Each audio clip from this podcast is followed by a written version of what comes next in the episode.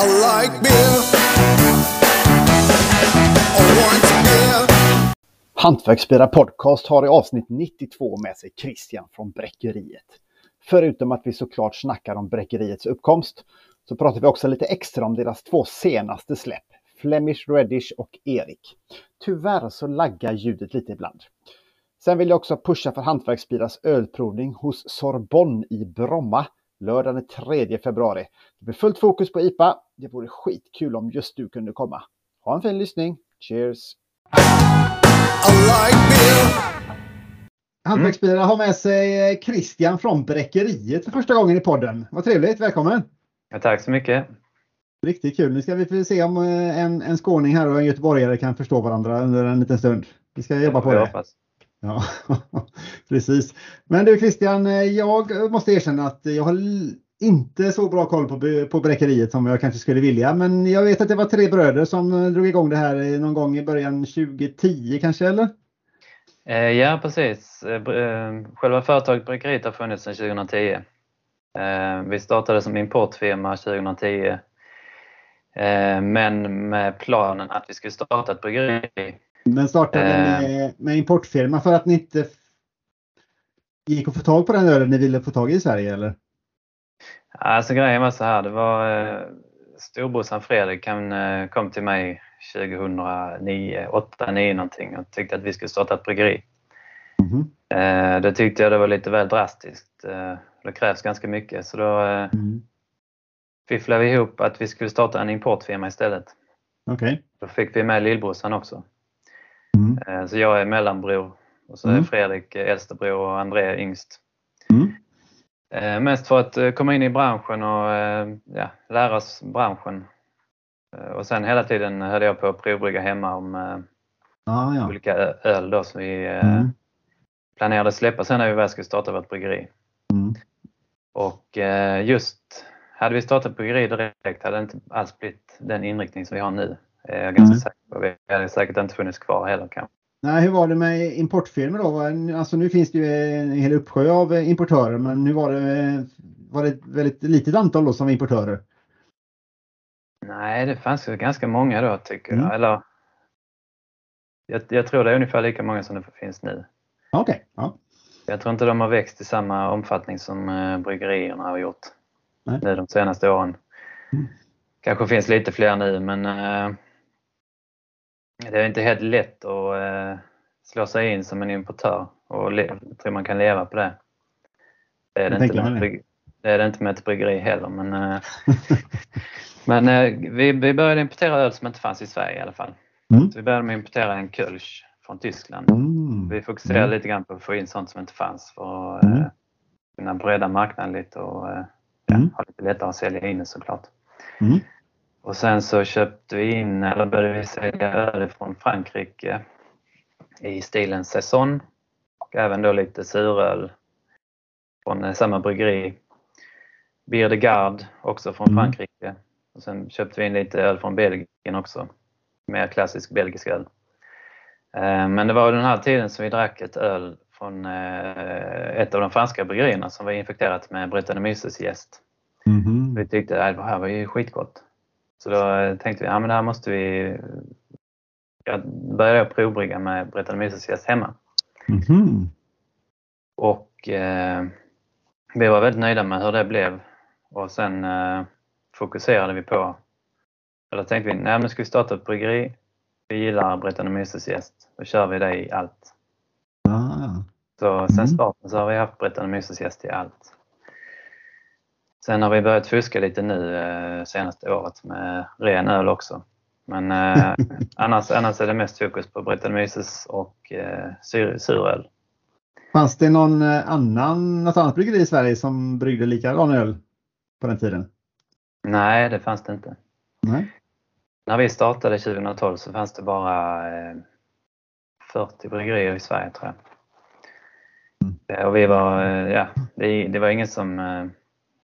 Hade någon annan fått in Brettanomyces jäst i sitt bryggeri så ser man det som en infektion. Ja, precis. Man vill helst hålla det rent från Brettanomyces. Ja. Eh, och ja, det är väl ingen som har... Eh, där, är, där är några som har bryggt med Brettanomyces i eh, ja, lite mindre omfattning. Men eh, inte, inte lika stor omfattning som vi har gjort. Men är det så att, eh, att man inte vågar för man är rädd att inte bli av med det sen eller? Nej, precis. Det är en liten risk Ja. kan man säga. Mm. Men eh, när vi startade bryggeriet 2012 i en liten by som heter Djurslöv som ligger utanför Staffanstorp i Skåne. Mm. Eh, väldigt, väldigt litet och där kunde vi då växa. Det är lite större, eh, växa organiskt. Eh, och sen eh, André och Fredrik jobbade mer och mer med bryggeriet och började vi jobba heltid med det under eh, 2013 kan man säga. Men det gick så Gick- pass, eh, så pass ändå att kunna ha eh, två heltidsanställda? Ja, hyfsat. Ja, ja men, men det, det är många som inte klarar det idag tänker jag. Nej, nej. Nej, speciellt inte nu. Nej, precis. Men eh, nej, sen 2015 så gick jag in och började jobba eh, eh, halvtid med bryggeriet och sen eh, även heltid efter det. Eh, år 2015 började vi planera för att skala upp och vi hittade en eh, större lokal. Och då flyttade vi bryggeriet till Landskrona. Mm. Och eh, skaffade större bryggverk och eh, större jästankar. Eh, sen hade vi kvar det gamla bryggeriet i Djurslöv för att jäsa den eh, vilda ölen där vi har bakterier också i, eh, i ölen. Mm. Eh, Så vi hade kvar det i kanske ytterligare ett år innan vi flyttade hela den produktionen också till Landskrona. Så ni, eh, hade ni liksom dubbla bryggerier då kan man säga egentligen? Ja, det kan man säga. Så vi, under ett, ett och ett halvt års tid så bryggde vi all vört i Landskrona. Men en del av den skickade vi ner till Djurslöv Mm. för jäs, Mm. ja, jäsning och lagring i ekfat. Just det. Eh, Men sen, rätt skönt när man sen eh, 2017 så eh, flyttade vi hela den vilda produktionen också till Landskrona. Ja. Alla ekfat och eh, skaffade lite eh, stora ektankar, ekfoders och eh, skalade upp den biten också. För kikar man in på er hemsida så ser man att det är rätt så ordentliga eh, ektankar som du säger. där. Mm. Mm. Ja, vi har en eh, 6000 liters och sen har vi, eh, har vi sex stycken 3500 liters ektankar. Och sen har vi haft 200 mindre ekfat, alltså 200 till 225 liters. Ja. Eh, Men sen har vi börjat sälja av lite av det nu för det har varit lite för stor eh, kapacitet. Ja, Vad får man tag i, i sådana här ektankar? Ja, fortsätt. Säg du. Nej, eh, under pandemin så, så gick vår försäljning ner drastiskt, precis som för alla andra, eller de flesta andra mikrobryggerier. Mm. Och eh, då blir det mycket öl som blir gammal så vi har eh, minskat beståndet kan man säga. Så vi har inte Mm. lika många ekfat nu längre. Och vi ska eh, hålla på att försöka sälja den största ektanken nu också. Är det, är det populärt i. Sverige att, att köpa den här typen av, av fat? Lagring eller? Ja, de små faten är lättare att sälja men eh, Mm. de större får man eh, jobba lite mer med. Ja, jag kan tänka mig nu. Var köper man in sådana här stora foders någonstans? Eller fat, tankar? Eh, de köpte vi från eh, vintillverkare i Frankrike. Aha. De är begagnade. Så det har varit rödvin i dem innan. Mm, mm, mm. Alla fat vi använder har det varit eh, antingen vin i eller eh, bourbon i innan. Okej. Men hur, eh. Hur mycket karaktär satte de första, eh, första fyllningarna? Hur mycket fick de av, av själva fatet och tidigare innehåll? Ja, vi är inte ute efter sådär jättemycket er-karaktär. Man har känt av, eh, när, det, när det gäller vinet så har man inte känt av sådär jättemycket faktiskt. Och de bourbonfaten vi har, de har det varit, eh, vi faktiskt köpt från ett, an, ett danskt bryggeri som har haft öl i dem innan. Så eh, Mm. ja, de har, ger väl en del, ger en del karaktär. Mm. Spännande. Men eh, det främsta är, vi använder dem främst som en eh, behållare för eh, jäsning och lagring. Mm. Jag Inte för tänker att det många, tvunget ska smaka det som har varit i dem innan. nej, jag förstår. Många som vill ha fatkaraktär idag använder väl någon form av trächips eller fat, flisade fat eller vad vad man väljer att kalla det för att få fatkaraktär på ölet. Det kan man också göra. Eh, Men då tycker jag inte man ska kalla det för ekfatslagrat som jag tror vissa gör. Nej, då är det väl mer som du säger, eh, kanske ärligt att säga att det är fatkaraktär på det. Ja. Ja. Spännande, men nu i, dagens eh, ölvärlden eller ölvärld så är det så himla mycket humlefokus, men där är det väl inte. Hur mycket fokus har humlen för er? Från början har det inte varit något fokus alls. Utan det, det har ju varit mest full fokus på mikroorganismer Mm. och få fram en vört som, eh, som eh, gästen och bakterierna kan eh, omvandla till något riktigt bra. Mm. Men sen har vi experimenterat genom att torrhumla framförallt vildöl som har legat på ekfat främst. Mm. Ehm, Så vi har ja, jobbat in mer och mer med humle kan man säga. Sen nu har vi faktiskt sen ett, ett år tillbaka så vi börjat göra ren öl också. Eh, mest för att kunna bredda oss lite. Och, eh, så vi har gjort, vi gör eh, lager, pilsner. Eh, sen gör vi lite pale ales och eh, India pale ales också faktiskt. Ja, ja. Är, är det det som ni har under ett andra märke, Wild Brews, eller har ni det under det vanliga märket, Bräckeriet? Vi har eh, lite mer klassiska ölstilar under Wild Brews. Så där släpper Mm. vi faktiskt en pilsner nu i februari i eh, lokalsortimentet. Ja. ja spännande. Men går att beställas över hela landet. Ja. Och Ja. sen släpper vi in i- IPA under bräckeriet. Eh, Det är en liten del. Vi fokuserar eh, fortfarande främst på det sura och det vilda. Mm. Så det rena är en liten del av, eh, av totalen kan man säga. Är det, ni har tvärt emot de andra. De andra experimenterar kanske med det sura, men ni, ex, ni experimenterar med det, med det standardöl så att säga. Ja, exakt. Och det är jättekul. Mm. Men eh, vi känner lite att eh, ja, vi tycker det är roligt att göra men eh, vi känner att vi behöver bredda oss för att kunna eh, ja, försöka överleva eh, Ja. dagens tider helt enkelt. Ja. Det precis som för många andra, de flesta andra mikrobryggerier så är det väldigt tufft för oss också. Men eh, tro, tror du att det är, det tror ni ju givetvis eftersom ni provar med det, med det, men att ha att vara duktiga på att göra allt. Alltså det är väldigt många som försöker göra allt och en del försöker göra, liksom hålla sig till sin grej, eh, det syrliga som ni har gjort under lång tid. Eh, Kan man vara duktig på att göra allt verkligen? Nej, det tror jag inte. Nej, men vi, vi, vi fokuserar på eh, när, man, när vi snackar om det rena då så fokuserar vi Mm. på eh, vissa stilar bara. Vi gör pilsner, vi gör pale ale och sen gör vi en eh, India pale ale kan man säga. Mm, mm. Eh, Men, men ni är ju rätt så kända för era syrliga öl även utanför Sverige. Ni exporterar väl en del också? Men eh, innan pandemin så exporterade vi omkring eh, 30-40 av allt vi gjorde. Ja, så pass mycket. Sen när pandemin kom så försvann exporten helt och hållet. Mm. Men det börjar jobbas tillbaka lite grann nu i alla fall så nu ligger vi kanske på 10 procent Mm. tillbaka igen kan man säga. Har ni märkt att, eh, att det är andra som har tagit er plats vad gäller den syrliga på, på de marknader ni exporterar till? Eller är det bara att eh, efterfrågan minskat helt enkelt? Jag kunna säga att eh, inhemska bryggerier har eh, tagit över lite grann. Ja, Vi exporterade väldigt mycket till Norge innan pandemin. Okej. Men det har inte riktigt kommit tillbaka än så jag tror att norska folket har stöttat de lokala bryggerierna där. mm, mm, Att de fokuserar mer på det helt enkelt. mm. Det är ju eh, ja, det är negativt för oss men det är, det är ganska vettigt och rimligt på ett sätt. Jo, på ett sätt är det väl det. Jag såg att ni hade breddat er till vissa destillat också. Ja, vi började, under pandemin började vi eh, destillera vår öl.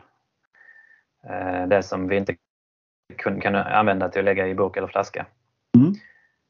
För vi får alltid lite spill, Mm. lite spill här och där som vi sparar istället för att bara dumpa det i avloppet. Mm. Så då eh, destillerar vi det sen. Det mesta vi gör nu det lägger vi, lägger vi i ekfat för eh, lagring. Jaha. Så vi släppte faktiskt på privatimport nu i sommar släppte vi en eh, femårig, en, en sprit som legat fem år i, i, i ett bourbonfat. Och så släppte vi även en, ett, en, en sprit som har legat två år i, i ett gammalt whiskyfat. Jaha. Eh, med ett litet samarbete med Remmarlöv kan man säga. Mm, mm. För det är deras eh, julöl Red Slope som vi har destillerat. Jaha. Som blev väldigt, väldigt bra. Ja, vad Så roligt. det är kul. Ja, verkligen. Men du säger privatimport, då eh, hittar man inte den på Systembolagets sida egentligen utan man måste veta vad man ska köpa eller? Ja, man får kontakta oss och veta vad man ska köpa. Ja. Ja. Men eh, planen är att vi ska eh, planen är att vi ska släppa det i lokalsortimentet också nu under eh, om vi får någon lucka här nu under året kanske. Mm, mm. Det är ett liten, eh, man får bara släppa två produkter varje månad i, eh, i lokalsortimentet. Och eh, vi, vi, vi fokuserar ändå på ölen så Mm. släpper vi två öl så kan vi inte släppa en sprit också. Så Ah. kanske till sommaren att vi släpper någon sprit. Så det är oberoende produktkategori egentligen kan man säga då? Ja, jag tror det i alla fall. Vi, Ja. eh, Ja, okej. vi, eh, ja, det, det kommer i alla fall under året. Mm, mm. Ja, men spännande, spännande. Ja, det är ju fler och fler som har ändå börjat, eh, som du säger, försöka använda lite slattar och sånt för att ja, men, destillera och göra till en spännande, spännande sorter. Det kan vara lite svårt att kategorisera in det kanske i Systembolagets katalog möjligtvis, vad det är för någonting eller? Vi skulle gärna vilja kunna kalla det för whisky, men problemet är att vi får inte kalla det för Nej. whisky i och med att det är humle i. Mm. Så det är lite just att berätta vad det är för någonting. Ja. Eh, Men det är tillbaka lite till eh, när vi startade vårt bryggeri så eh, var det lite samma sak för ingen visste vad det var vi gjorde egentligen. Eller den breda allmänheten visste inte det. Jaha, vad är suröl för någonting? Ja. Men det vet alla nu. Eller inte alla men eh, det är mycket, mycket mer eh, mm, känt kan man säga. Verkligen, verkligen. Eh, Så vi får väl hoppas att det sker samma där med spriten. Att, men jag tror de, de flesta, vår starkaste kundbas där inom våra destillat är de som redan är, gillar vår öl. Vad är det fortfarande? Alltså, det finns inte så mycket syrliga ölkategorier hos Systembolaget heller. Skulle ni helst vilja ha fler kategorier än vad det finns idag? För att liksom eh, fördela in den och ge lite tydligare till konsumenten. Absolut. Där har jag eh, Ja, jag har eh, varit på dem kan man säga de senaste åren om för vi, vi, all, all öl vi släpper, all sur öl, det hamnar, hamnar under en kategori som heter övrig syrlig öl. Ja. Ska du ha en vildjäst eller spontanjäst öl så måste den komma från Belgien och vara en lambic för att du ska kunna kalla den för... eh, Ja, det finns bara lambic som kategori helt enkelt. Mm. Så eh, om vi gör en spontanjäst öl eh, så kommer den hamna, hamna under kategorin övrig syrlig öl. Mm. Så det är ja, fler kategorier men det, det, det har de, de har frågat bryggerierna också om Alltså Systembolaget har frågat om synpunkter eller Mm. att man ska ge input på eh, vilka stilar som eh, Mm. saknas. Eller man ska säga. Så eh, de, de jobbar nog med det. Ja, okej. Det går lite långsamt. Det är väl inte deras huvudfokus direkt. Nej, och klart att de vill inte skynda för fort heller kanske. Nej, Eh, nej. Men, men så är det. Så är det. Men ni kör en del folköl med. Jag, det- jag, kommer. fall, jag har i alla fall sett lite av eran folköl på, på Lidl tidigare när Wild Brews vill jag minnas fanns där. Någon av dem. Ja, ja men vi försöker. Eh, vi tycker vi har bra folköl och eh, Mm. försöker pusha för det också. Nu har det blivit... Alltså det roliga var under, under pandemin. Då, eh, då sålde vi jättemycket folköl. Och jag tror det var för att folk kanske... Det var färre som gick till Systembolaget och handlade. Men man gick till mataffären. Mm. För man skulle ändå köpa mat. Ja. Eh, Så då kunde man köpa med sig lite, lite folköl. Men vi sålde även på bryggeriet sålde vi väldigt mycket folköl. Folk som kom dit och handlade. Sen har det gått ner drastiskt nu efter pandemin. Eh, Så det är lite märkligt. Jag tror det är samma för alla bryggerier.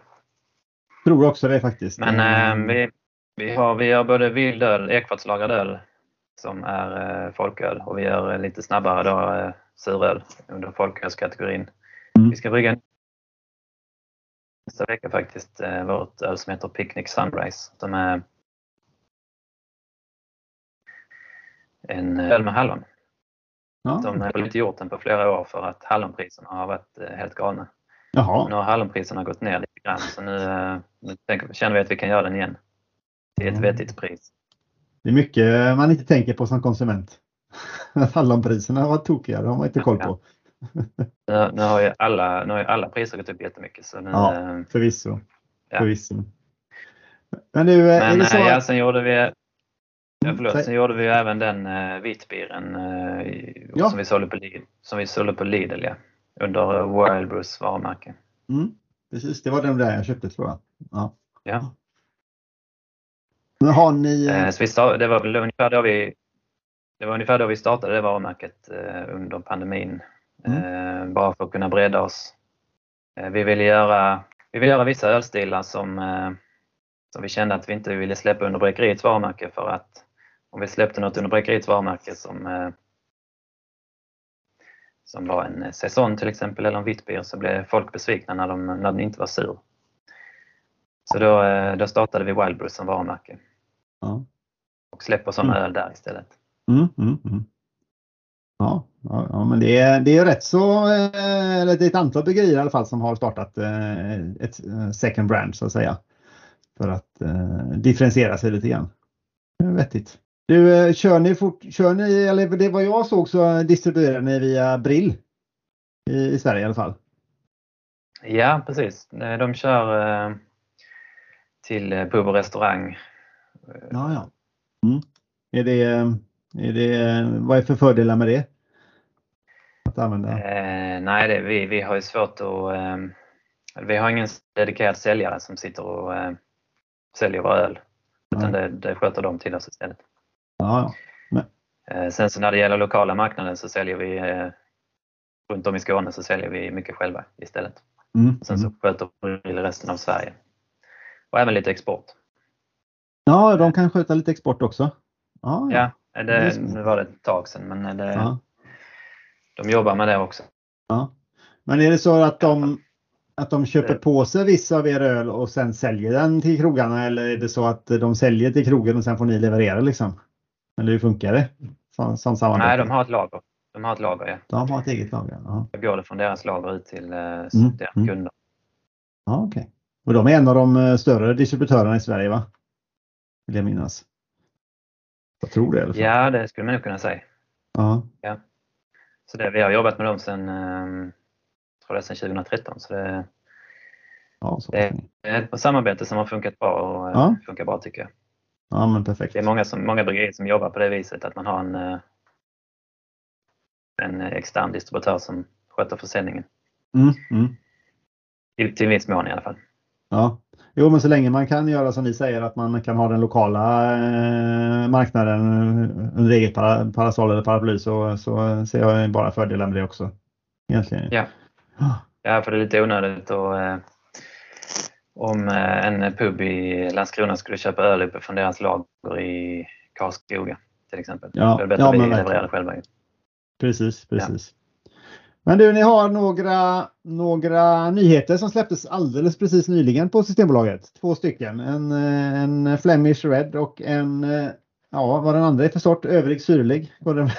Ja, exakt. Vad, Nej, den, vi börja? de ingår båda två i vår... Eh, vi kan börja prata om eh, Flemish Reddish. Eh, Mm. Båda två ingår i vår så kallade vildserie som Mm. är ekfatslagrade och fermenterade med en mix av olika jäst och bakteriekulturer. Erik är spontanjäst faktiskt helt och hållet. Flemish Reddish är, har vi tillsatt kulturer från vår kulturbank kan man säga. Och alla våra öl i vildserien är jästa med vildjäst och vilda bakterier. Och eh, de här kulturerna som vi har är kulturer som jag har samlat, upp ifrån, eller samlat ifrån naturen. Från eh, blommor, från eh, Ja. frukt. Främst ifrån våra trädgårdar men även från luften. Och man kan väl säga att vi har eh, fyra grundkulturer som vi jobbar med. Vi har haft fler innan men sen så är det vissa som har fallit bort som inte... Ja. De fyra vi har kvar det är de som levererar bäst helt enkelt. Mm. Eh, Så Flemish Reddish är eh, ja, åt Flemish Red-hållet kan man säga. Mm. Men eh, inte riktigt exakt som Flemish Red. Den är inte lika söt, den är mer syrlig och den är Mm. ganska stark, 9,5 procent. Mm. Den har väldigt låg kolsyra. Eh, och den är bryggd, jag har skrivit en fusklapp här, men den är Ja, bryggd. Den är bryggd i april 2019 Jaha, så pass länge sedan. eh, med pilsnermalt, ljus och mörk karamellmalt. Du får en, eh, rödaktig färg på den. Ja. Och sen har den lagrats i ekfat i ett och ett halvt år i gamla portvinsfat. Ja. Eh, och sen, så, sen har vi tillsatt plommon till den. Okej. Om man läser på ingrediensförteckningen på flaskan så står det plommon. Mm. Eh, Men vi var inte riktigt... Den har ingen sådär överdriven plommonkaraktär så där- därför så framhäver, framhäver vi inte det sådär jättemycket. Eh, Vi trodde den skulle smaka mer plommon Ja. eh, då när vi blandade med plommon. Så därför har den legat tre år i, i en rostfri tank innan vi eh, till slut nu la den på flaska i höstas. Mm, jäklar. Ja, då, då priset på 59 spänn, det låter ju nästan billigt. Skulle jag säga. Om man ser hur mycket arbete det det ligger bakom. Ja. Men nu, eh, är det den första Flemish, Led, Flemish Ready-inspirerade öl som ni gör? Eh, vi har släppt någon, eh, något liknande, eller inte liknande den kanske, men vi har haft en massa olika öl som varit röda. Men vi, vi har gjort ge- genom tiderna, man har gjort så många, många olika öl. Så det, Ja. men sen har vi gett upp det lite grann. Eller vi, har- vi har inte gjort lika många mörka sur, sura öl på, eh, som vi gjorde i början för att det säljer inte alls lika bra. Folk gillar inte det. Nej, Li- lika mycket som en ljus öl. Men det finns Ja. ju de som verkligen gillar det så därför så, eh, så är det kul att ändå kunna göra det. ja, precis. Men du, eh, är det så att jag Ehm. läste, jag läste något, kanske var på en hemsida, om att den till och med skulle kunna gå att värma upp och dricka, avnjutas eh, högre temperatur? Ja, precis. Lite som en eh, glykrik kan man säga. Eller som ett glühwein. Ja. Eh, om man tillsätter, den är ganska syrlig så, eh, Mm. syran framhävs ännu mer när man värmer upp den. Så om man tillsätter lite socker och när man värmer upp den så blir den eh, väldigt, väldigt eh, komplex och trevlig och balanserad och fin. Spännande. Eh, annars så dricker man den kall som, eh, som en måltidsdryck till Ja. ja, kra- kraftig mat kan man säga. Passar nog bäst till. Ska det vara mat med mycket sötma i eller ska det vara eh, syra i maten eller vad, vad passar den bäst till tror du? Ja, lite, eh, vad ska man säga, umami, eh, Mm. stark mat skulle jag, trä- eh, skulle Mm. jag tänka mig. Eh, inte, inte mycket syra i maten. Eh, Nej. Det blir för mycket. ja, jag tror det. Ja. Så eh, ja, men det tror jag skulle passa jättebra. Spännande. Spännande. Eh, sen har vi Erik som är eh, ja, kanske mer lik de vilda ölen som vi brukar släppa. Mm. Eh, ljus, frisk, lätt. Ganska, ja, inte, inte så fyllig utan mer krispig kan man säga. Mm. Ganska alltså balanserad syra. Fin, fint bett i beskan. Och eh, den, den har vi blandat från tre olika eh, småfat. Två stycken rödvinsfat och ett bourbonfat har den legat i. Mhm. Eh, och sen är de blandade i en ja, mindre tank. Mm. Sen har vi tillsatt Mandarina Bavaria som torrhumle. Sen har de Mm. legat i tank med, med den humlen i under två veckor ungefär innan vi sen tappar den på flaska. Ja, Så okej. den har en väldigt, väldigt fin ja, citruskaraktär kan man säga och Mm. eh, frisk och fin. Så den, eh, den kan jag också verkligen rekommendera. Vad, jag provade ju nyligen en, det var lite så vi kom i kontakt där, det som heter Bröder. Hur, hur mycket, vad skiljer den här främst, framförallt mot, mot Bröder? Eh, bröder var inte torrhumlad kanske? Nej. Nej. Nej, bröder, bröder är en blandning från eh, många olika fat där vi har hittat en mer balanserad eh, karaktär. Inte, inte, den är mer djup i eh, syran kan man säga. Mer Mm. komplex syrlighet. Mm. Sitter kvar längre. Ehm, och eh, jag skulle säga lite fylligare. Mm. Mm. Bröder då alltså. Lite, mer, elegant, lite mer elegant kan man säga. Den här elegant. Erik är lite mer frisk och Ja. frisk och somrig eller ja, inte somrig men eh, Det är perfekt att släppa. Mi- Mindre djup, mindre djup kan man säga. Mindre djup, ja. Lite lättsammare. Ja. Vad, eh, vad eh, hållbarhet? För när jag kikade på bröder så var det väl en tio år bäst before som ni hade satt på den i alla fall. Vad, vad har ni satt på de här två? De här två ligger på fem år tror jag det är. Mm. För det ligger i en annan flaska. Mm, precis. De här ligger på 33 centiliters flaskor med en vanlig, eh, vanlig kronkapsyl. Mm. Och sen bröder och många andra i vårt vildsortiment lägger vi på 375 milliliters flaskor med vinkork och sen med en kapsyl. Så du får en lite säkrare förslutning i eh, när du har en kork också. Eh, Så ifall eh, kapsylen skulle ge upp, eller ge upp lite grann så har du en kork som håller fast ölen. Ja, Så därför kan du laga dem längre.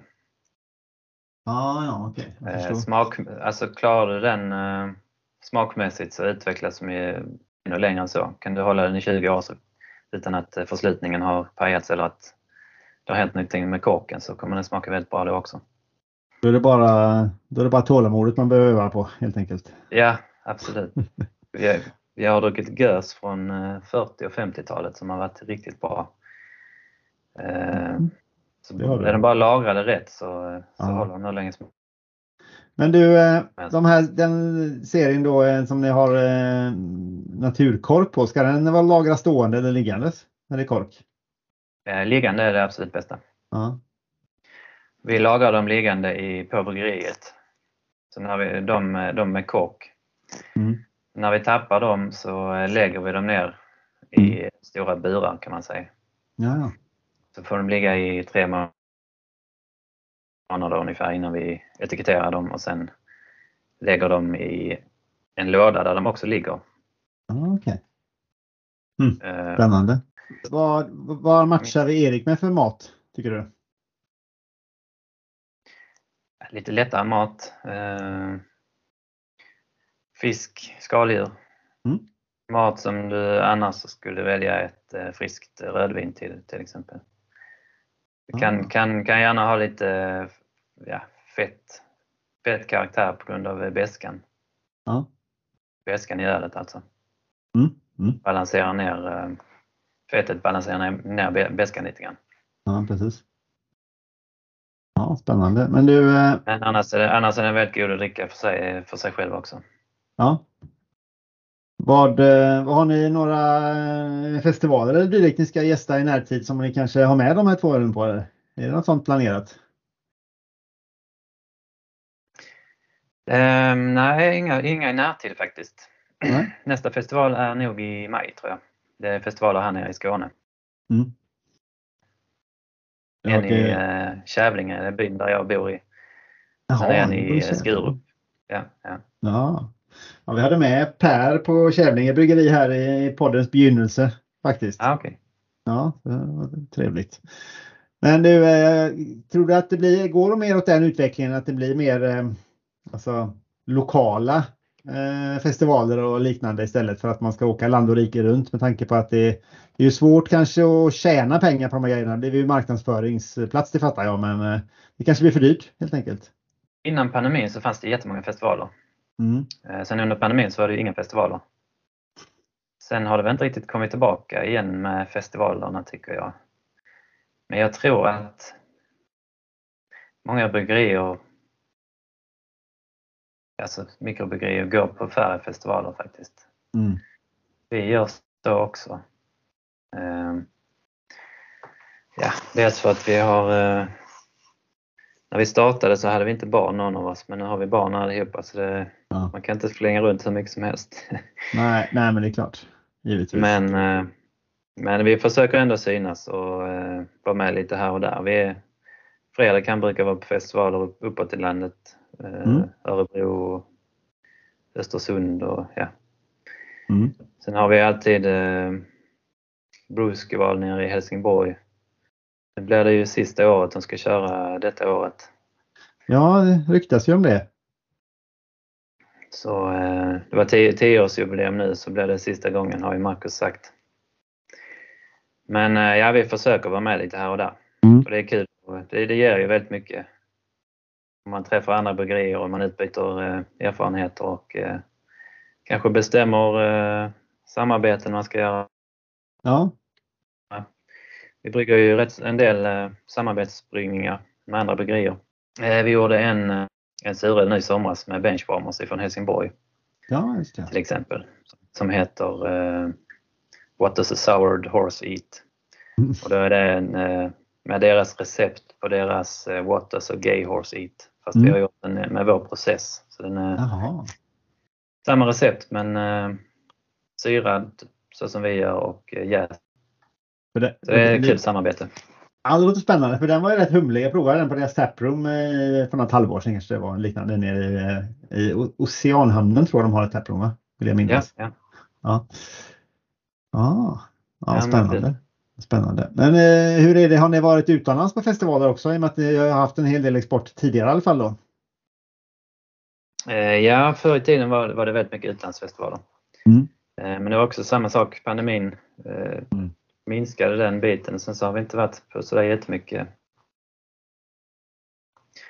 Eh, André han var i Belgien i september eller oktober nu förra året. Okej. Eh, Och eh, annars är det väl inte så jättemycket utlandsfestivaler. Det har varit Tyskland något år och ja, nej, det är inte så mycket av det, det, det längre tyvärr. Men får ni förfrågningar eller, eller är det så att ni, och, och som ni säger, nej, det ger oss ingenting eller är det tystare helt enkelt på den fronten? Ja, det är lite tystare. Det är så? Ja. Det är lite tystare. Jag tror, tror det är som du an- antydde där innan att det kanske man har gått över mycket till mer lokala bryggerier, alltså inhemska bryggerier Mm. i de olika länderna. Mm. Eh, för jag menar ölkulturen öl, eh, kulturen har utvecklats väldigt mycket i hela Europa. ju. Mm. Ja, verkligen. Så, eh, Ja, men precis. Och, eh, lite, lite grann som du var inne på där innan när vi pratade Norge. Att, eh, vi själva vill ju att vi ska stötta det lokala så vi, man får ju full förståelse för att andra länder och det, stöttar sina lokala bryggerier också eh, primärt. ja, absolut. Såklart, såklart. Men du, vad, vad tror du? Jag träffade Christian på Akia brygghus här häromdagen och vi pratade lite om bryggerierna och hur det ser ut just nu. Vad, vad tror du att det kommer bli, eh, bli värre innan det blir bättre så att säga? Eller vad, vad tror du om framtiden? Eh, jag tror många har det väldigt, väldigt tufft just nu. Eh, och det har vi också. Mm. Nu har vi, eh, nu har vi precis haft vårt jul Lucelelle som lite grann räddar oss kan man säga. Men vi har Mm. ändå sålt, sålt, sålde mycket mindre förra året än vad vi gjorde år 2022. Jaha, Så det är rätt så talande för hur det ser ut i dagsläget. verkligen. Så nu är det lite grann, vi känner att ja, nu ska vi se till att sälja tillräckligt fram tills nästa jul när det är dags för Lucelelle igen. Eh, Men eh, det, det snackas ju om lägre räntor nu i maj. Ja, Så, precis. eh, Då kanske folk har lite mer pengar att lägga på våra onödiga produkter eller vad man ska säga. Nej, men, Ja, eh, nej, lite men, mer njutnings, njutningsprodukter. Ja, lite mer smakupplevelse än, än istället för, för mängden. Ja. Lite, lite mindre som smakar bättre liksom. Och jag tänker att mycket av den ölen ni, eh, ni brygger, den är ju ingen kanske som konsumeras i sådana mängder ändå. Utan den är mer njutningsprodukt. Ja. Nej, vi ser till att eh, vi ser till att släppa nya produkter varje månad nu för att ja, sälja så mycket som möjligt och eh, utnyttja det vi har också. Vi har mycket öl som ligger i ekfat. Mm. Så det gäller bara att använda det vi har. Eh, men det är som sagt det är tufft för många och, eh, men jag hoppas att det vänder under våren här. Ja, absolut, absolut. Men nu du pratar lite grann om eh, nya varje månad. Kan du släppa en liten teaser här då vad som kommer kanske nästa månad? Får man det? Februari. Ja, då kommer en pilsner från Wild Brews. Den är eh, faktiskt lagrad väldigt länge. Mhm. Så den är balanserad och fin. Vi bryggde den i, innan, innan förra sommaren. Oj, Den är lagrad kallt ända sedan dess. jäklar. Så jä- jättefin. Spännande. Sen släpper vi in eh, en, en IPA, typ västkust-IPA-stil eh, under bräckeriets varumärke. Vad gott. Det är väl de ja. Sen så kommer det ytterligare nya produkter sen i, ja, tre nya i, vad blir det, mars. Mars då. En, Ja, då kan jag säga det blir en Pale Ale under eh, Wild Brews varumärke. I och med att Wild Brews är ett eget bryggeri faktiskt, ett eget företag, så kan vi släppa Ah. två produkter i det, under det bry- bryggeriet också. Eh, och sen så släpper vi en, eh, en säsong som har lagrats med, eh, lagrats två i ekfat och sen så har vi sekundärjästen nu i tank med nypon. Oj. Jättefin, elegant och blommig och fin. Spännande. Den, den släpper vi på burk och sen så släpper vi även ett öl som heter... Nej, det är inte den månaden. Det är svårt att hålla reda på nu när man släpper, släpper nytt Ja, jag tänka mig det. Men Oj, det kommer ytterligare en produkt i alla fall. Ja, ja vad spännande. Vad spännande. Du, eh, innan vi rundar av tänkte jag bara fråga lite grann eh, namnen som ni har på eran vild, era vildserieöl. Eh, Hur, hur kommer ni på alla de här? För de är ju inte där solklara för alla kanske. Nej, nej, det glömde jag ju nämna när det gällde Erik. Det är vår Mm. mm. moppa som heter, Er- eller heter Erik. Ah, okej. Bröder, det förstår man ju kanske eftersom ni är bröder liksom. Men sen har ni någon som heter Alfa, någon som heter Lilac kanske? Eller Lilac? Ja, är med. hur, kom, hur kommer ni på alla namn? ja, det är det svåraste i hela processen kan man säga. Det är lättare att komma fram till ett nytt öl. Sen ska man komma så. på namn också. Ja, Men eh, lilac är ju till exempel, betyder syren på engelska. Och i Ja. det ölet så finns det syrenblommor.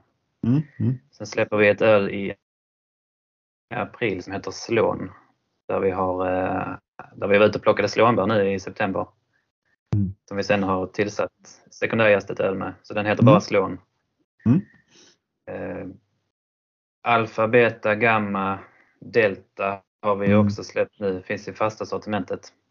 Det var väl ett litet resultat av eh, svårt att komma på namn kan man väl säga. Så då kom vi, kom vi fram till den, eh, den, den serien där. ja Men det kan man, det kan man ju fortsätta med ett tag. Ja, precis. Det är perfekt ju. Men eh, om, ibland så eh, får man då, eh, som Flemish Reddish till exempel, kan man mer få, blir det mer ett förklarande namn. Ja, Och, eh, även när det gäller slån och eh, ja men precis. så det är lite blandat det där med namn. Ja, ja, vad spännande, spännande. Har vi något mer vi vill eh, säga till folk innan vi eh, rundar av? Ja, det är med att man ska fortsätta och kanske ännu mer stötta lokala hantverksbryggerier eh, och hantverksbryggerier i allmänhet som har det väldigt tufft just nu. Eh, där är ut. många som, många som har eh, gått i konkurs redan och där är väl säkert fler på väg. Så eh, se till att stötta. Ja, verkligen. Jag hörde något, eh, jag läste idag tror jag det var, det blev väl inte idag när det här sänds, men det var Vapnö eh, som hade sålts till något invester, investerings, investmentbolag eller dylikt. Okej. Hörde jag här nyligen. Så att, eh, de har ju mer än bara bryggeri i och för sig i sin, under sitt paraply.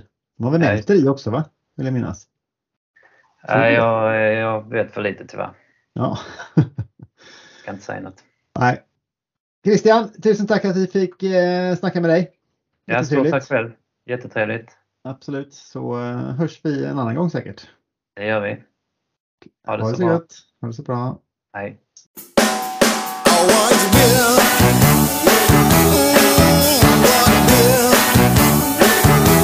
Yeah, yeah, yeah.